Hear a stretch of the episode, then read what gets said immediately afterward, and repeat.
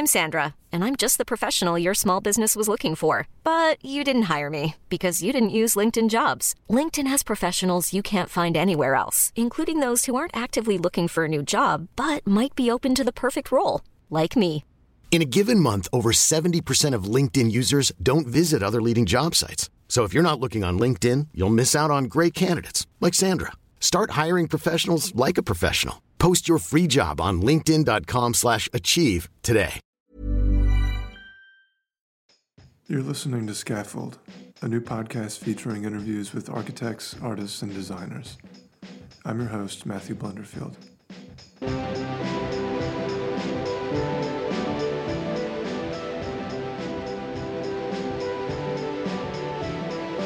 In this episode, I speak with the landscape architect Jo Gibbons. Jo is a co-founder and director of the London-based landscape architecture practice J&L Gibbons, which she leads alongside Neil Davidson.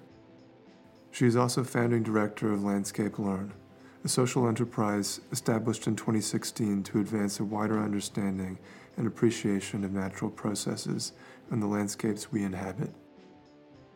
I met twice with Jo at her office in Highbury, and this episode is a composite of those two conversations. We began by discussing the Dalston Eastern Curve Garden, a project created in collaboration with the art and architecture practice MUF.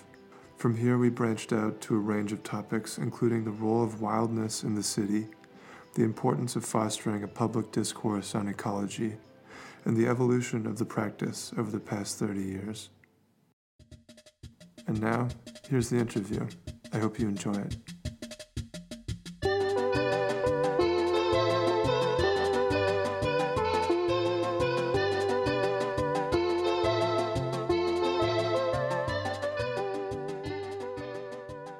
Maybe a way of starting this conversation is to try and set the stage by maybe starting at the end with a discussion about the Curve Garden itself, which to me is one of the most remarkable public spaces in London. When I first moved here, I kind of happened upon it one evening as I was wandering around Dalston. And the only way I can really describe it is as a place of complete and utter enchantment. And it wasn't just the landscape design itself, it was the way the space was being used. There was a pizza oven, there was a small pub, there were couches out under giant canopies, and the park kind of just receded, tapered off into infinity, apparently. And so seeing this space in the city and wondering, first of all, how can it exist? How does it operate? But how did it come about in the first place? So if we can, maybe if you want to add to that description of what the Dalston Curve Garden is, and then almost forensically, I wonder if we can go back and understand what led to it coming into being. Yeah, it's about people. And landscapes are about people, so the landscapes that we're involved in grow out of the people who we engage with, and that's what happened with this. So first off, it was up to us, it was up to Muff and ourselves to identify the opportunity for public realm in Dalston, and this was one of the sites that was suggested by local community who had just looked over it, and it was you know, derelict. It was backland site, so it wasn't obvious from the road at all. And so this was one of the projects, the many projects that were brought forward by the local community in our mission or our brief, which was to highlight opportunities for public realm enhancement in the Dalston neighbourhood. So obviously there's not going to be an opportunity for a park, it's a very, very urban environment, but there were funny little spaces such as the Eastern Curve, and the reason why it's a lovely curve is because it's an old railway track, so it's got that railway curve to it, and as you say, it kind of disappears around the corner. So when this space was put forward, we immediately thought it was fantastic because it was so close to such a busy road and yet so had the potential for being so secret and so separate because of it being backland. And so but the complications were only half of it's owned by Hackney and the other half is owned by the local shopping centre. And so we needed to, first of all, get agreement that, this meanwhile garden, which is how we conceived of it, with some savvy, I have to say, that this would only enhance its value in terms of the developers. What you could say, well, why would the developer want to have a garden built on his part of the land? And we, what we said to him was, well, it'll only enhance the value of your land, and it's not doing anything. And so under this then quite relatively new concept of meanwhile space, we said that this could be an interim scenario for that landscape. Of course, Hackney, they were interested, but the real thing, I think, you know, the stepping stones to where it is now. The first stepping stone was that, well, firstly, that it was identified by the local community. Secondly, was that when you see a site that's backland, we all see different things. So I see something which has a sort of ecology that is other, and something that's got a real sense of being able to get away and yet you're not far away, and a bit of wildness in the city. Other people just see it as a load of Buddleia that is completely out of control. So I guess in the story, after identifying the place, we went there and said this could be a nature reserve. So that's what it went into the documents as the potential, for just so that we were evocative. But then it needed some way of creating a transition to that.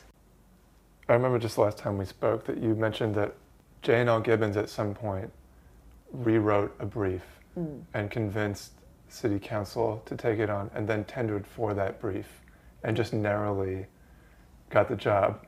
So is this part of the package of works that was related to the curve? Or what? Yeah. Yeah. So the umbrella was to look for public realm improvements, which I guess was kind of the public benefit side of this big project, probably.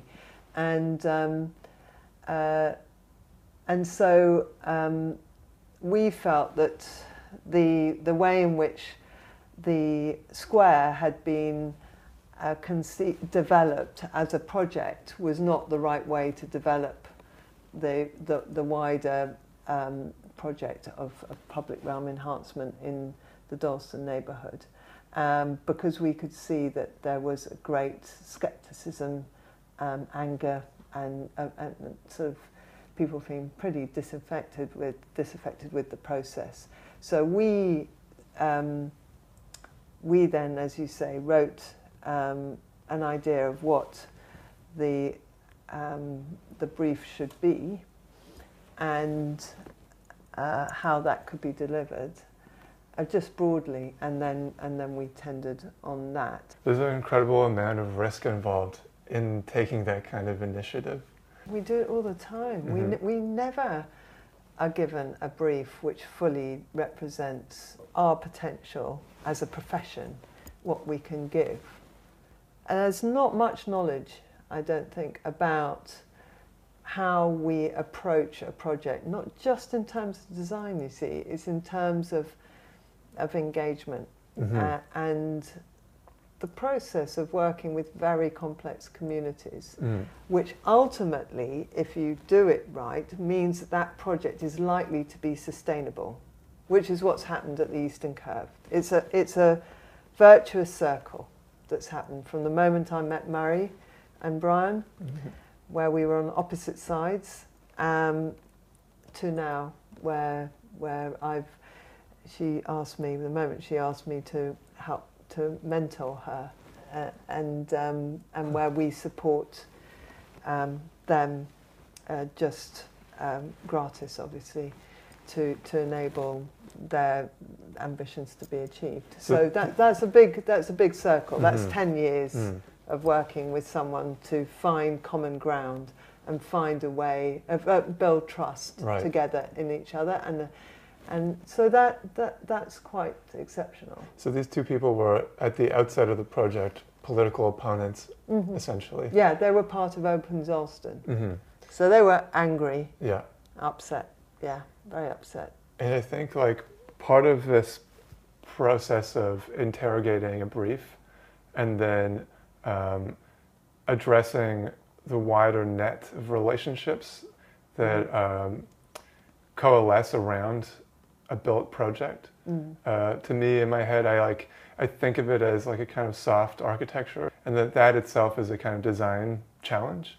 What I'm most curious about in the context of this particular project, the Eastern Curve, is that soft side of the project, and what steps were taken in order to actualize this remarkable space that have to do with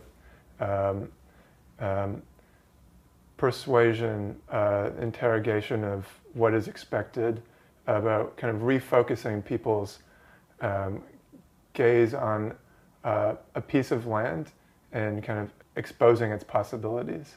And so there's a kind of sequence of events that took place on this site before it was officially designated as a park or as a wildlife preserve. It's not officially been designated anything. It's quite vulnerable. That's what we need. That's what we need, it to be designated open space. But so what happened leading up to, I mean, its current incarnation? Well, from that first step of identifying the land, the next step was to demonstrate its potential and to build confidence in our client body that it did have potential, because really it was hard, perhaps, for certain people to visualize it the way that we could. And so it just so happened that the Barbican were running the Radical Nature exhibition, or they were preparing for it, and they wanted to have something going on that was beyond the gallery. And so they came to the curator, knew Liza very well, and came to her and said, and asked if she had any ideas or could show various opportunities in Dalston. And so Liza took the curator around a number of the different sites that we've been looking at, and he was he felt that the Eastern Curve had the greatest potential. So they curated. Appointed EXYZT, which is a French collective of artists and architects, to take the site on, and their idea was to build a mill, and then with an Agnes Dennis wheat field in the garden, and what that did is it just demonstrated that change can be positive. It was also a brilliant idea because making bread is something that every different culture does in a slightly different way, and it's so fundamental to all of us that it was a great way of bringing people together. And they occupied the site, so they lived on site for those 6 weeks, and there were thousands of people who came through the door. And we were really clear that we didn't want the whole hoarding, this was an old hoarding, taken down and opened up, that we keep it like really tight, and so they were in residence on the site, and just by doing that, everyone could just see there was a potential there, and so that was the next step. And the next step after that was to submit a planning application for a meantime garden, which ran on from that. And we managed to create the opportunity for EXYZT to collaborate with us to erect a little bit more permanent structure that was the open-sided barn. So that got approval as a temporary building, and they brilliantly designed it in a way that it could be constructed with hand tools, with unskilled labour, and that started to engage young people, young adults from Forest Road Youth Club in proper building skills. So there were proper apprenticeships that were delivered out of that, in fact probably more than Barratt had delivered in a building site worth, a building project worth 160 million across the road. Barratt is a London developer. Yeah, yeah. So, and then while EXYZT were working with this notion of just creating shelter, which they did, their idea was great, which was to create 5 bays of a barn, in order that you could either take one activity, you could take the whole thing, or there was just gentle divisions underneath that roof that could enable different groups to occupy it. And then really, in terms of our work, I really, it was funny when I was talking to the contractor, but it was really an exercise of how little can we do. And so our main moves were to create a path, which we did out of recycled sleepers, and which alludes to the railway line that is 5 metres below the level of the level of the park. And then to create an ever-increasing density of new pioneer woodland, of trees that would create a kind of mini urban forest, and then beneath that to create the opportunity for growing. And then for that to drift off into Buddleia and to leave the Buddleia, because that is a wonderful thing in terms of butterflies. That's why it's called butterfly bush. Mm. Incredibly high biodiversity, very resilient, and very beautiful in the summer. So, you know, what seems to be a weed to one person, to us, we thought it's there, it's doing well, and then we made it secure.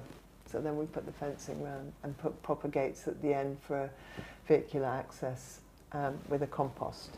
So very, very simple moves, working with the site conditions that were pretty awful. So, and then while we were designing that, the next step really was, while we were designing that, was to talk about governance. And I think that was Caitlin, who worked with Liza, and I did several workshops talking about how, in what way could this space be looked after? Mm. In what way could it be developed in terms of a local social enterprise? And so who is Caitlin again? Caitlin, fantastic artist and architect who works with Liza at MUF. So she was very much part of our team, Elster, Caitlin Elster, during the consultation process. So there was a team of us from both practices working together.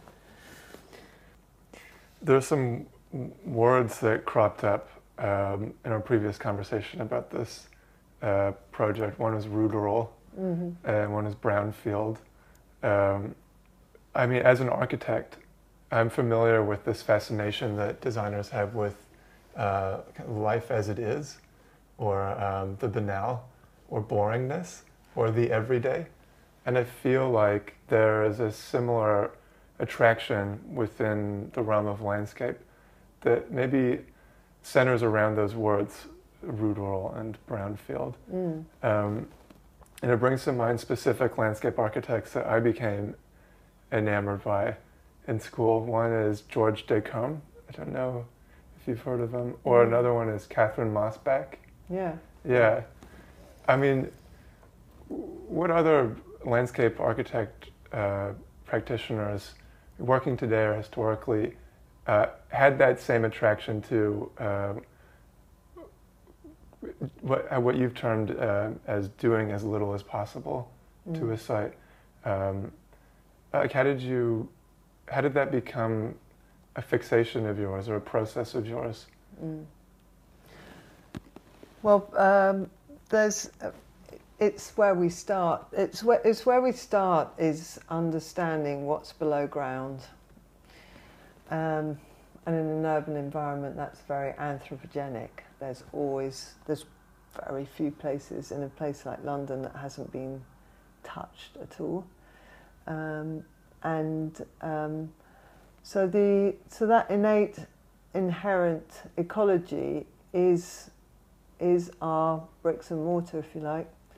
It's nature, and the realization of the value of urban ecology or urban nature goes back to William Curtis in 1777, when he wrote a book called Flora Londinensis, and it was appreciating urban flora.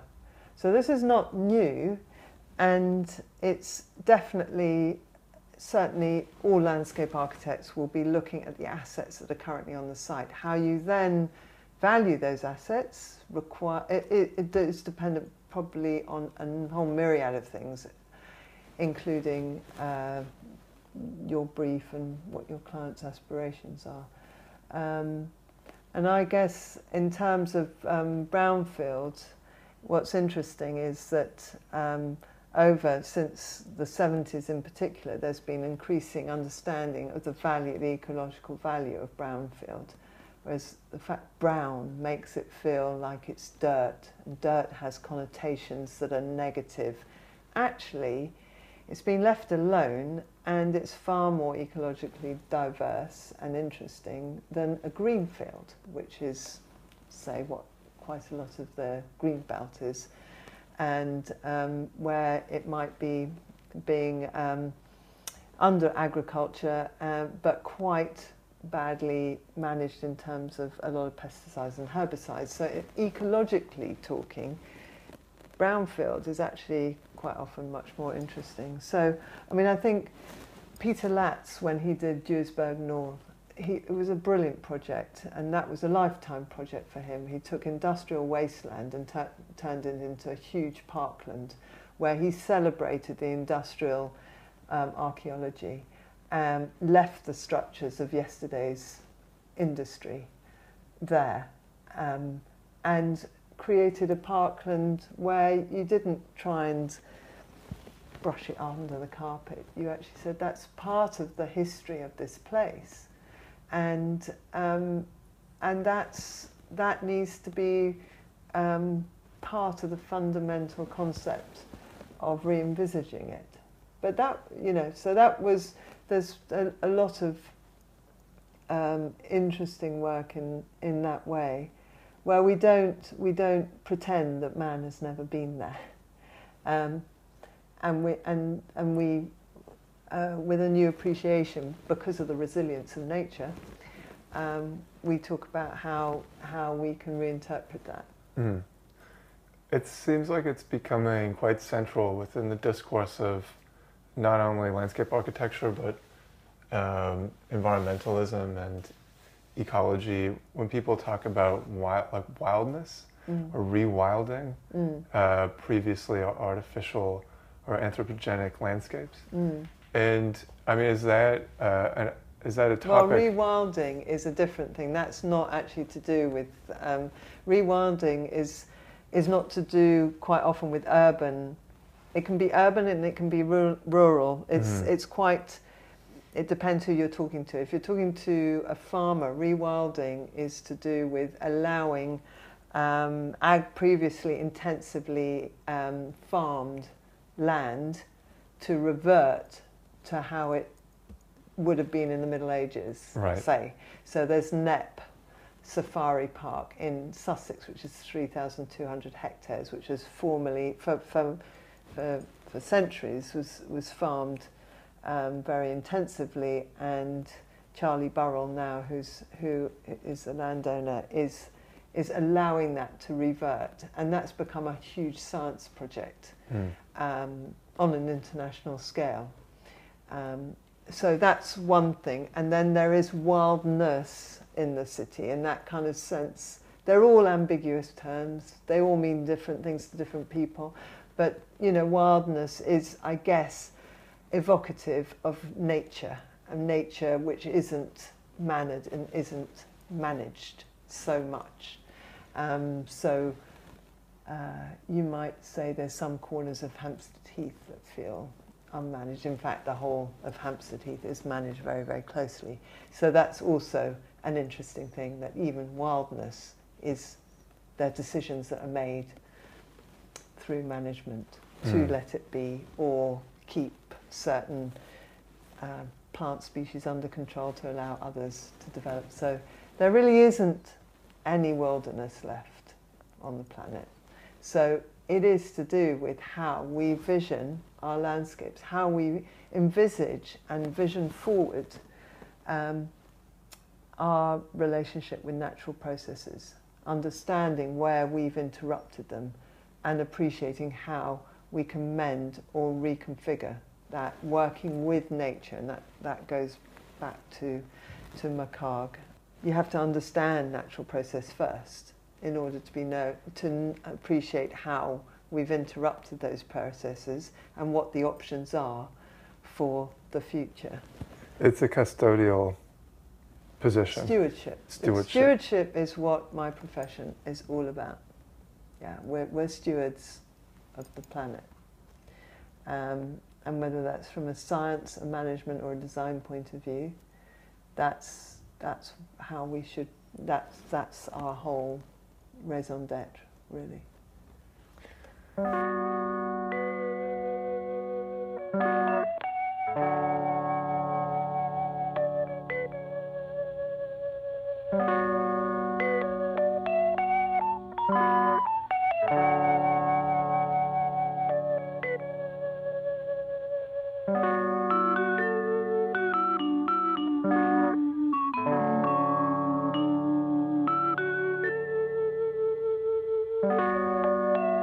Just looking through your older work and even your contemporary projects, something that strikes me is that there is a kind of balancing between empiricism and poetics, to the point where you've actually invited a poet to come in and be a poet in residence in the practice, which frankly I've never heard of in design or architecture before. Yeah. So. Was that always a kind of foundation of the way things were run here? Or was that a more recent decision that you'd made? Well, I think it's part of my DNA in a way as well, because my grandfather, when he designed Coventry Cathedral, he didn't stick art into it. He actually procured that whole amazing building with a whole bunch of young artists who, it was a very exciting project post-war. Most of the artists who did the stained glass and the lettering and so on were right out of college.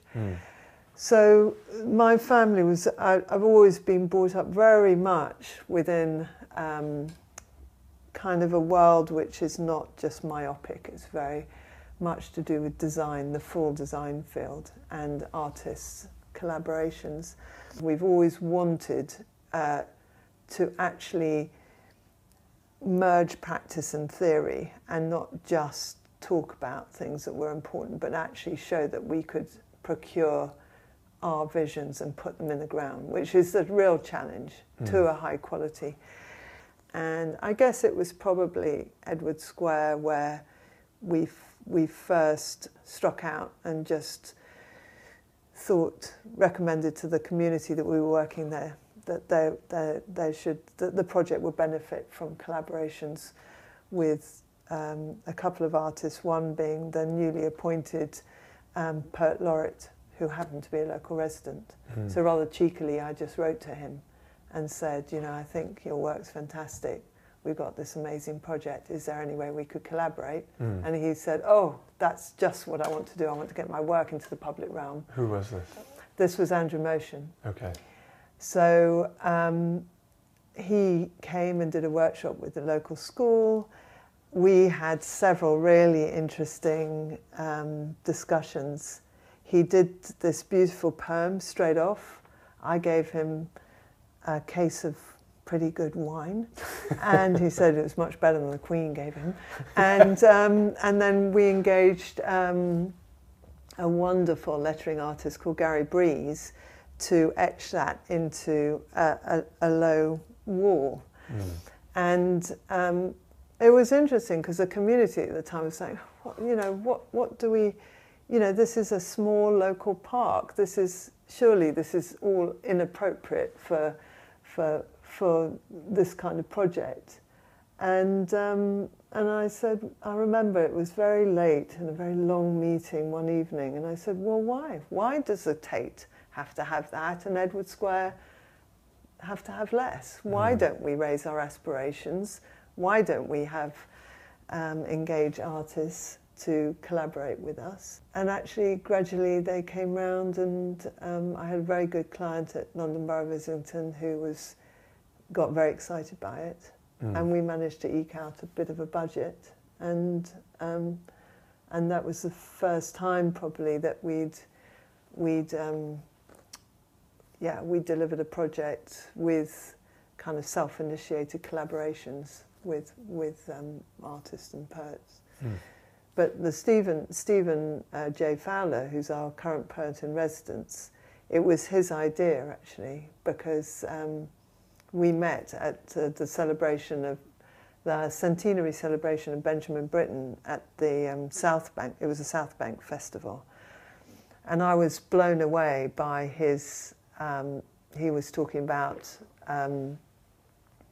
poets in the 50s that had been overlooked, a whole group of avant-garde poets that had been overlooked, and he was so energetic in his. And passionate in his delivery of not only reciting poetry, but just that whole era, which was the era that Coventry Cathedral had been built in. So my father was also talking at that time, that we struck up a conversation after.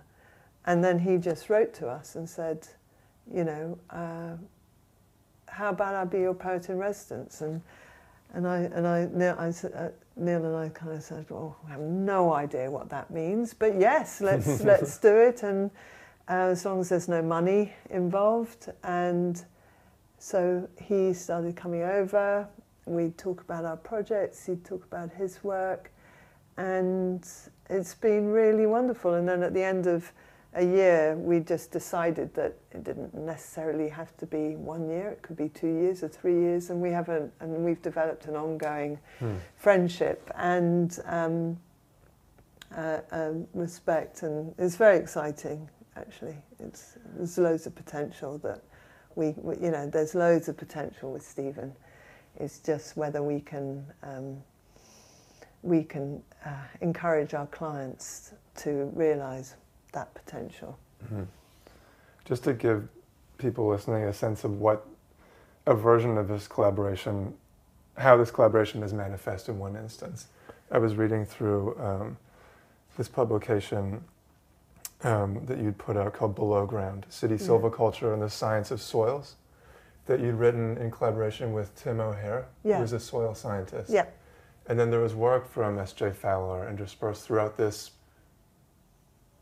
what was essentially a report. And what was so striking to me, it was that you had one spread which featured poems by S.J. Fowler about various layers of soil. And then the following page, there were tables breaking down the kind of chemical and biological compounds of the same subject matter, the soil. And it to me, it was so surprising and so refreshing to be able to see that kind of juxtaposition and have one format kind of bolster or legitimize the other. You were saying it's difficult to get clients on board, to think more openly about poetics in regard to landscape architecture.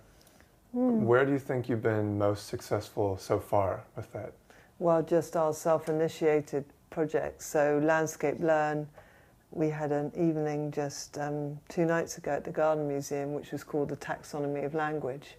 And we collaborated with Stephen for that.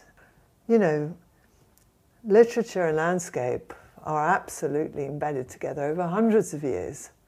I don't know why people have lost the plot recently, because it's a natural thing. Landscape's incredibly ephemeral. If you're trying to describe what it's like to be in a landscape, you're going to be you're going to be talking in a language that has to be evocative. You know, you're talking about engaging all your senses, you're talking about dynamics of nature, and that really is hard to do just in a straight set of report writing in plain English. Mm-hmm. You can, mm-hmm. and that's a TfL document, but that's not going to get anyone excited necessarily. We think that at the moment, with the urgency of needing to understand our environment and the impact that humankind have on the environment, poetry is probably critical. Mm. You mentioned Landscape Learn, and I guess this is a good opportunity to talk about the foundations of that project, how it came about, what it is exactly. Mm. Well, it's a social enterprise. I mean, we always joke that we run as a charity anyway, you know, the so-called commercial practice. Mm-hmm. And we just thought, well, let's formalise that and create a social enterprise where we have the freedom to initiate collaborations cross-sector. We're interested in the margins, we're interested in the places where all our interests cross-sector, cross-discipline overlap. That's where we believe the innovation will come in terms of the vision for how we see ourselves. This is not just J&L Gibbons, this is mankind being able to be more balanced part of the ecosystem. And so instead of just moaning about it, we thought we would, we needed to do some urgent work to raise the profile of the profession, to, in the light of a lot of schools of landscape architecture closing because no one knows that this profession is there. You know, there's no very little careers advice in the schools, and yet all the architecture schools are oversubscribed by 200 or 300%. Mm. And yet we know many architects who get mid-career who then realise that their passion is perhaps more in landscape than it is, or similar passionate in landscape as in architecture, and by that time they're unable to, it's more difficult to change direction. So it's really an agile, it's a way of sharing knowledge and being generous about our network, how we engage with the landscape and making that knowledge available to professionals or other academic institutions or enthusiasts or young people who are thinking about moving into the career, to try and raise the profile, because unless the profile is raised, then no one's going to come into the profession, and we need a lot of really innovative thinking right now. And so it was our way of contributing to that, and it's an experiment. You know, we need funding. We've been cross-subsidising from the practice, and that's not sustainable. So, you know, like everything that we do, it seems to be on a knife edge. But in the meantime, it's exciting. Mm-hmm. I went to the first event of Landscape Learn. I guess it was over a year ago now. Yeah, it was exactly a year ago, actually. Yeah, February. Okay, yeah. And it was called Winter Dormancy. Mm. Hosted by a group called Phytology, who run what you might call a pocket park in Bethnal Green. It's a nature reserve. A nature reserve. Yeah. And, I mean, at that event specifically, you had invited a whole host of participants, including ecologists, a structural engineer, a fine arts student who'd done a project on the Great Fire in London. Mm-hmm. And there are all these different, seemingly disparate individuals with disparate interests that somehow as a group coalesced around this theme of dormancy and lying fallow and the kind of stasis of the winter period. And it seems like the way that these Landscape Learn events are organized have a lot to do with seasonality. Mm-hmm. And I don't know, there's a kind of there's a kind of rationale or logic there that's incredibly accessible, actually, despite the fact that in some ways this may sound kind of niche or specific. Mm. I mean, what kind of avenues has this opened up in the past year, if any? Or how has this changed the way you practice? Well, it's more the other way around. It's more showing this is how we practice, and we want to share that. Mm-hmm. But we also want to share our network. I've worked with some amazing people, or I know some amazing people that I want to work with. We're not given the opportunity, but we discuss things anyway. Mm-hmm. And what I really wanted to do was take issues which come up time and time again, and not just, you know, there's a big difference between management and maintenance, you can say that, and taking care. And taking care is the real topic. Management and maintenance is the kind of technical term that's used in the industry. But taking care means something to a lot of people. Mm. And then we curate a group of experts and artists to join us to talk about the various different aspects of a particular topic, whether it's dormancy or taking care or liquid assets, you know, whether it's water, whether it's to do with colour, whether it's... So these are all topics that have been just, that are part of our life in practice, and it's a great opportunity really to explore the different perspectives, and I really enjoy curating those, and we don't say where the connections are. We leave those up to everyone to make their own. Mm. And some people might walk away and think, well, that was, you know, like shrapnel that was going everywhere. But most of the time what's fascinating is people just get it. They get their own relationships, and we have enormous positive feedback and how that's opened up a topic, opened up a perspective. And those people might be tomorrow's clients. They could be a member of the community who will actually be pressurising their local councillor for some, you know, piece of open space to be brought back into use. And they, they would be a client, but they need the vocabulary. They need to know about these things. And professions can be very closed shops if you don't watch out, and we, most of our work, which is public realm, is to do with engagement, is to do with the way we communicate, and so this is a very natural extension of our work. I wonder if we could go back now and talk about your family for a bit. So you grew up around architects. Your grandfather was Sir Basil Spence. Mm-hmm. Who famously designed Coventry Cathedral, amongst many other projects. Your father was an architect who worked under him. What was it like for you growing up in this kind of culture of architecture? Well, it was amazing, and I look back and I feel very privileged. And it was very much an architectural and an artistic environment. My grandfather was as much an artist as an architect.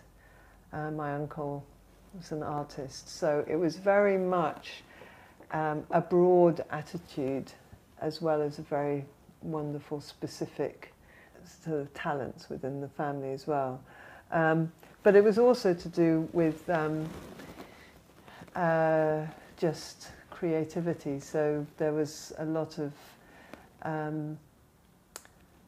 there was a lot of cooking, and the kind of kitchen table was centrifugal force. So the creativeness was not just locked into architecture, it was very much locked into the fine arts and into cookery as well. And so both my sisters are artists and my brother's a chef. And my youngest brother is an architect. And I'm a landscape architect, so there's quite a nice cross-section. And what led you to landscape in particular then? I love architecture, but I'm very much an outdoor girl, and put me on a horse in open countryside, and that's my That's my paradise. I always enjoyed the outdoors, and as I was growing up, I didn't really know about the profession at all. So it was only because, well, when my grandfather and my father worked with preeminent Dame Sylvia Crowe, and I had the great fortune to be able to spend some time with her, age 17, to talk about landscape architecture and understand a bit more about the profession, and she directed me to the course that I eventually got onto, which was under the professorship of David Skinner up in Edinburgh, at Edinburgh College of Art. So that was very, very fortunate, and that's how I was led to the profession. We might as well just revisit what it meant at the time and what it means now to study at this particular school, and the kind of intellectual lineage around it. So I know that David Skinner studied under Ian McHarg? Yes. Okay, and so was bringing back to Edinburgh College of Art a set of ideas around landscape that at the time and even now remain seminal to the discipline. Yeah. And I think for the sake of people listening, to kind of understand that context, could you unpack it a bit? Yeah, I didn't know about McHarg, I must say, when I went up to Edinburgh, but David Skinner, who started the course. So the course was very young when I was accepted. I was the first year or the first year, and David Skinner had studied himself under Ian McHarg at the University of Pennsylvania. And Ian McHarg was a, you know, very magnetic figure, very important for the profession, because he wrote this book called Design with Nature, which really encapsulated the whole mood in the 60s about the importance of understanding our position and our influence on natural systems. And it was at a time when there was great awakening about this. And so it was very much an environmental point of view, and how to engage the design profession with it, within that. So David Skinner very much set up the course at Edinburgh College of Art in that same vein. And so after finishing your degree at Edinburgh College of Art, you didn't set up practice right away. You went and traveled. You worked in South Africa. Yes. Well, I worked on site first of all. So I got married during my year out. So I worked in California in my year out, in San Francisco for Perry Burr, who I'm still in touch with now, and fantastic guy who was, he himself had worked for Ed Stone, who was another big figure in landscape at that time. And so he'd broken away and set up a practice. So it was very exciting in California. And during that time, I fell in love with Luke Gibbons, and who was working for my father, and as an architect. And he so we got married during my year out. And so when I graduated, we wanted to travel, and we worked on site to build enough money up to do that. So we were site agents on a site in Hereford, and for 6 months, and then we went off, as you say, to South Africa. I didn't have a job at the time. Luke had a job with an architectural, very good architectural practice. I just took the portfolio, did about 4 interviews in one day, got 4 offers, and then took one and started the next day. It was very quick. Didn't really hang about. It was great. And I worked for Bernie Oberholzer and Johan van Papendorp, and I'm still in touch with them, and hope to collaborate with them. And they were very influential on the way that I practice. So we intended to just stay for 6 months and then travel a bit, and we were given so much responsibility so quickly that we decided to stay, and we stayed for 2.5 years. And it was a phenomenal experience because I was put onto the whole of the Durban beachfront, you know, age 23, straight out of uni, get on a plane, get up there and sort those engineers out in Durban, and it was just fantastic, and you just did it, you know. I worked on the second biggest township in South Africa called Umdansani, where there was rioting going on, and we were talking about soil stabilisation. So it was, I learned a huge amount, and we built a lot as well. And I think at that time, that was the thing that was tremendous, because we actually got a lot of experience through realising projects very, very quickly, whereas friends of mine were still trying to get through that one planning application when I got home, because our planning system's so different. So that was fantastic. And basically what we did, we trialled, Luke and I, well, Luke did a trial practice. He left his practice early and set up a little practice, and then we kind of trialled that, built up enough resources, came back and then set up in 1986 together. So what made you and Luke decide to start a practice to begin with? I think we loved working together. We started work, we fell in love working on site. So we were doing an excavation, and so we were both of us very much brought up holding the bottom of the ladder of our fathers who were doing practical things and handing tools and stuff. So we were very, I was brought up on site. I mean, every single house that we lived in, we were on site with the builders, and it was a very, it was very much part of the way I grew up, and Luke was the same. We're both from architectural fathers, and we just wanted to work together. So we, our work was very much part of our relationship right from the start, and so we knew that we wouldn't. It was a wonderful opportunity to build up enough resource to be able to come back and set up, we just thought we'd give it a go. And you've been working now with Neil Davidson for, how long has it been? It's actually been for 18 years. Okay, so yeah. And Neil Davidson is your business partner, yeah, at J&L Gibbons now. And I remember before meeting you wondering, who is the L in this practice, and where is that person? Mm. If this is irrelevant or too personal, then it can just be cut out. Mm. But why the decision to keep the name as it was? Mm. Well, Luke and I were a very good professional partnership. I mean, apart from having two wonderful sons. We were interlocked professionally.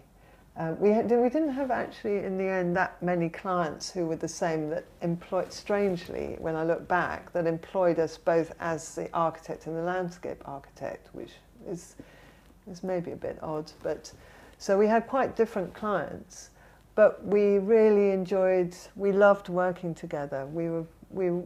He was tremendous, a very different way, approach to work. I kind of work away, don't know when to stop, never quite feel confident that I've got to a stage that is good enough. And Luke would just come along and go, that's absolutely fine, stop now, you know, that's great. He was very clear, very analytical, incredibly creative at the same time, brilliant draftsman, could draw like a dream, so we were very good partnership, and that set the character of the practice. So I remember Luke died of cancer in 1995, so we had 3 years where the children were very little, we were running the practice, and everything was merged together, and it became in a sense, everything was to do with survival, and everything was focused. It was a very, very sharp period of time in terms of seeing exactly what we needed to do in terms of our design work and our relationship and the boys and everything. So, you know, there's nothing quite like it in terms of making you feel like you're alive. And so when he died, I didn't know whether I was going to be able to keep the business going, because frankly, when the landscape part of our turnover was low, the architectural side sort of supplemented that and vice versa, so it was quite useful. And I just had no idea whether I would be able to run a practice on purely a landscape turnover, because obviously I'm not an architect, so I wasn't going to go on with the architectural side. And then it was just like, well, let's see what we can do with this. The day after Luke died, I had to do the VAT, so sink or swim. And I just thought, well, I put 9 years, Luke and I put 9 years into the practice. I'm not going to throw this away, and I'll give it a go. And so Neil arrived a couple of years after that. I was still kind of limping along, trying to make things work. And then Charlie Voss was part of the business as well. He joined me. He was a great guy. And so Neil joined almost straight from college, so he also trained at Edinburgh College of Art, and we started working together, and that relationship sort of blossomed professionally.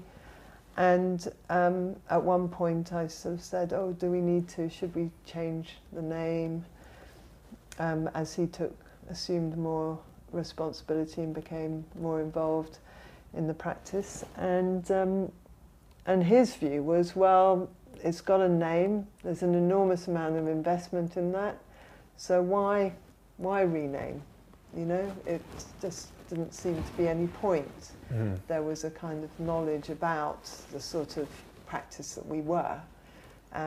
So he felt quite strongly that we should just continue with the name.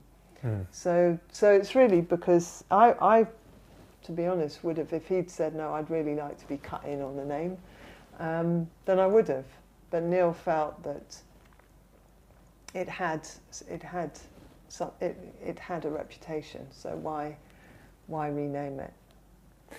There's something just very touching about keeping that name in there as well, because the practice starts to function as a kind of memorial too, and the work that you do now is still tethered to this person. Yeah, yeah, and that's really important. It's important for my boys, who are both designers now. Well, Orlando's an engineer and Miles is a industrial designer, but you know, that root of everything still continues.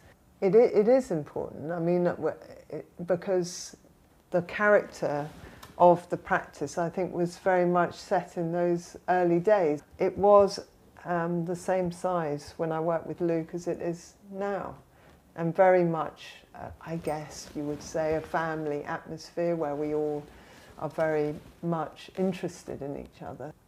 And so it's been true to itself all the way through. And, you know, there's been decades where there's been, where I've envisaged recently, I've just envisaged it as a successional woodland. So, you know, the first 10 years was a self-seeding process of Luke and I, and then we created our two lovely boys. Then there was a 10-year period where I was sole practitioner, so that pioneer woodland. Soil's getting a bit deeper. Then there's kind of climax vegetation that comes out of that, which is when Neil and Flea joined me. And then it goes on into successional and regenerative woodland, which is Landscape Learn, our social enterprise, and also, you know, frankly, looking forward and how Neil and I relate to each other professionally over the coming decade or two. So And all the time the soils are getting deeper, and within those soils are our networks, like mycelium, and those networks support the upper growth, and the upper growth supports the network. So I've just been trying to envisage our business plan looking forward, and I've just come to that conclusion. That's what we are. We're a successional woodland. Jo, thank you so much for your time. It's a pleasure.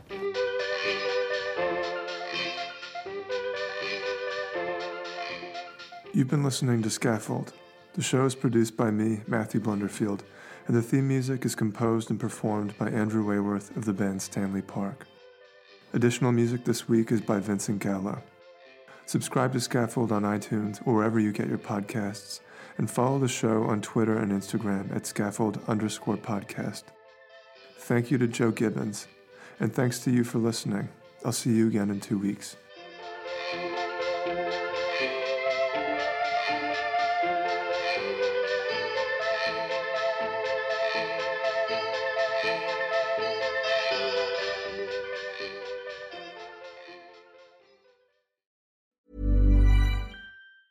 Hey, it's Danny Pellegrino from Everything Iconic. Ready to upgrade your style game without blowing your budget? Check out Quince. They've got all the good stuff, shirts and polos, activewear, and fine leather goods, all at 50 to 80% less than other high-end brands. And the best part? They're all about safe, ethical, and responsible manufacturing. Get that luxury vibe without the luxury price tag. Hit up quince.com/upgrade for free shipping and 365-day returns on your next order. That's quince.com/upgrade. Ever catch yourself eating the same flavorless dinner 3 days in a row? Dreaming of something better? Well, HelloFresh is your guilt-free dream come true, baby. It's me, Keke Palmer.